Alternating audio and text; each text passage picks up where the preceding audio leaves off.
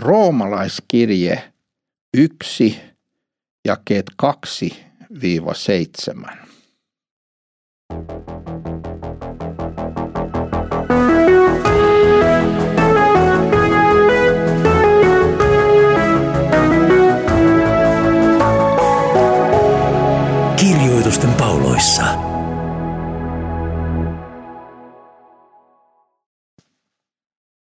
Olemme roomalaiskirjeen ensimmäisessä luvussa ja viimeksi käsittelimme johdantoa tähän kirjeeseen ja mitä, miten Paavali esittelee itsensä roomalaiskirjeen ensimmäisen luvun ensimmäisessä jakeessa Kristuksen palvelijana, kutsuttuna apostolina ja erotettuna julistamaan Jumalan evankeliumia. Nyt hän jatkaa näin ja sanoo tästä Jumalan evankeliumista, jonka Jumala on edeltä luvannut profettojensa kautta pyhissä kirjoituksissa.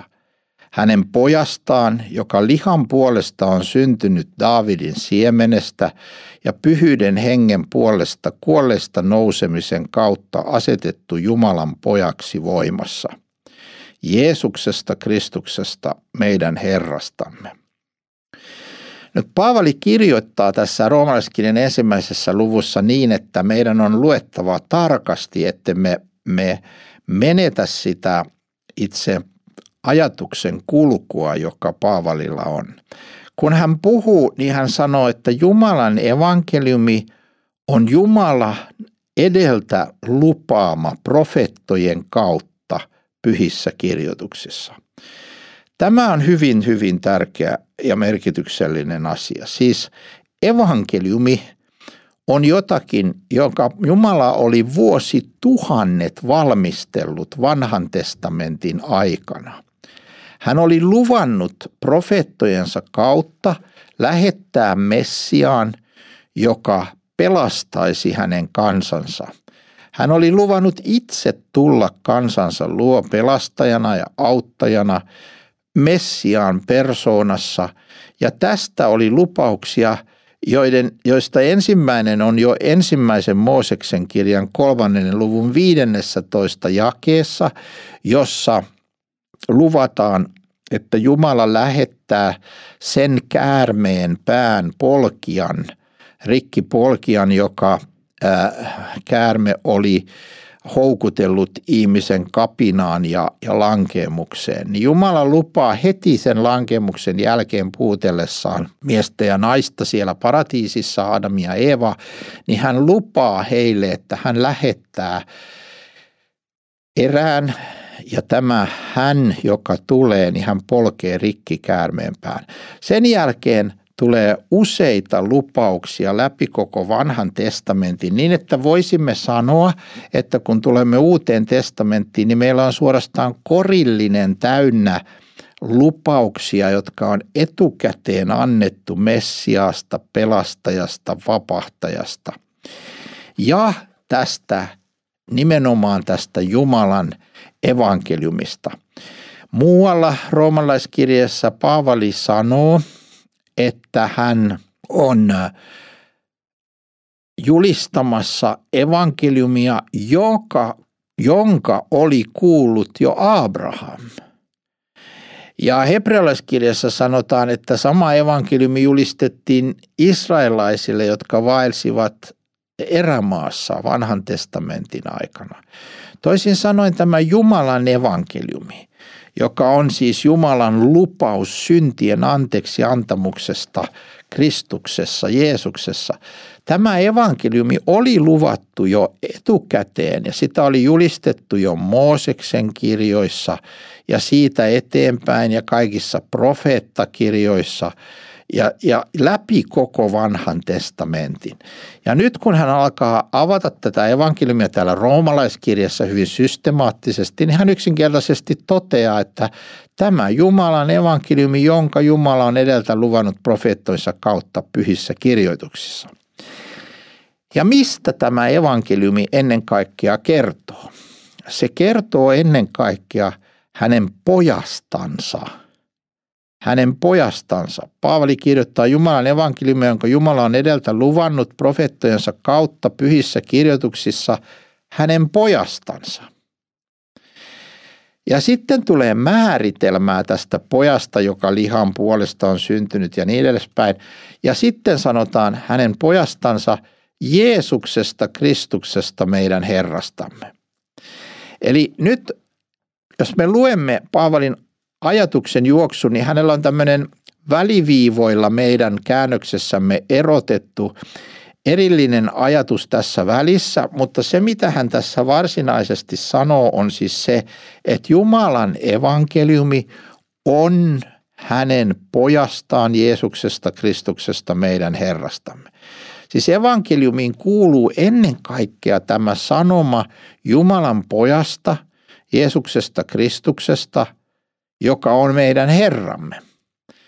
Myös tämä, että hän on meidän Herramme, kuuluu tähän evankeliumin julistukseen. Jeesus Kristus, meidän Herramme. Koska Jeesus on se meidän vapahtajamme, hän on se, joka kuoli ristillä meidän puolestamme ja maksoi meidän syntivelkamme. Hän on se, joka nousi kolmantena päivänä kuolleista. Hän on se, joka meitä edustaa Jumalan edessä tälläkin hetkellä ja rukoilee meidän puolestamme. Hän on meidän vapahtajamme ja Herramme ja hänestä kertoo evankeliumi. Nyt meidän päivinämme sanaa evankeliumi käytetään myös hyvin löysässä merkityksessä. Voidaan sanoa vaikka, että joku, joku puhuu jotain, että sullahan nyt on pelkkää lakia, että eikö sulla ole mitään evankeliumia kerrottavana, ja tarkoitetaan jotain positiivista uutista yleensä. Paavali ei puhu evankeliumista näin löysästi, vaan hän puhuu siitä selvästi, ää, määritellysti, tarkasti. Se koskee, evankeliumi koskee nimenomaan hänen poikaansa Jeesusta, Kristusta, joka on meidän Herramme.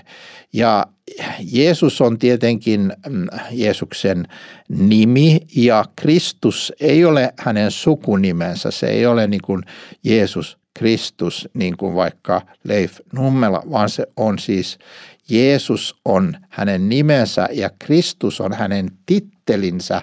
Se tarkoittaa samaa kuin Messias, vapahtaja. Hän on niin kuin voideltu, se joka on tullut pelastamaan meidät, niin oikeastaan voitaisiin myös kääntää Jeesus Messias. Mutta tämä Messias on samalla meidän Herramme. Ja sitten tässä välissä oli tätä määritelmää tästä Jumalan pojasta Jeesuksesta Kristuksesta, joka on evankeliumin ydinkeskus ja sydän. Ja se määritelmä oli tällainen, että hänen ää, pojastaan ajatusviiva, joka lihan puolesta on syntynyt Daavidin siemenestä ja pyhyyden hengen puolesta kuolleista nousemisen kautta asetettu Jumalan pojaksi voimassa. Tässä on siis kaksi asiaa. Lihan puolesta, ihmisyytensä puolesta, kun me tiedämme, että tämä Jeesus Kristus, Jumalan poika, oli sekä ihminen että Jumala. Hän oli Jumal-ihminen, hän oli täysi ihminen, täysi Jumala samassa yhdessä persoonassa kaksi luontoa. Päinvastoin kuin esimerkiksi kolminaisuudessa, kun puhumme, me sanomme, että on yksi Jumala kolmessa persoonassa, isä, poika ja pyhä henki, mutta yksi sama jumalallinen luonto ja persoona, joka on poika, henki ja isä. Niin Jeesuksen persoonassa taas on niin, että hän on yksi persoona vain. Jeesus Kristus, jolla on kaksi luontoa, inhimillinen ja jumalallinen luonto.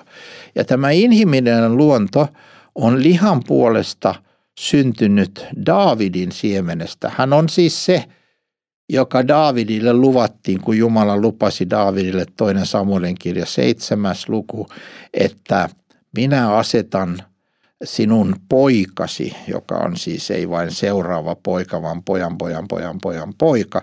Minä asetan hänet valtaistuimelle, joka on ikuinen, ja annan hänelle valtakunnan, joka on ikuinen, ja se valtaistuin ja se valtakunta ei koskaan horju eikä häviä niin tämä lupaus Daavidille, että hänen suvustaan, hänen jälkeläisistään tulee tällainen Messias, Daavidin poika, niin se toteutuu, kun sanotaan, että Jeesus oli lihan puolesta syntynyt Daavidin siemenestä. Ja sitten taas pyhyyden hengen puolesta, kuolleesta nousemisen kautta asetettu Jumalan pojaksi voimassa. Tämä ei tarkoita sitä, että Jeesuksesta tuli Jumalan poika vasta ylösnousemuksessa, niin kuin niin sanottu adoptionismi opettaa, vaan se tarkoittaa sitä, että meidän näkökulmastamme me näemme hänet asetettavan tähän korkeaan asemaan, kun hän nousee kuolleista ja astuu ylös taivaisiin. Siihen asti me olemme nähneet hänet alennustilassa ihmisenä palvelemassa ja opettamassa ja sitten lopulta kärsimässä ja kuolemassa meidän puolestamme ristillä. Ja nyt kun hän nousee kuolleesta, niin hänet asetetaan Jumalan pojaksi voimassa. Me kaikki näemme ylösnousemuksen kautta, että tämä totisesti oli Jumalan poika, tämä totisesti oli Messias, meidän pelastajamme ja Herramme. Ja tällä tavalla Jeesus asetetaan Jumalan pojaksi voimassa ylösnousemuksessa.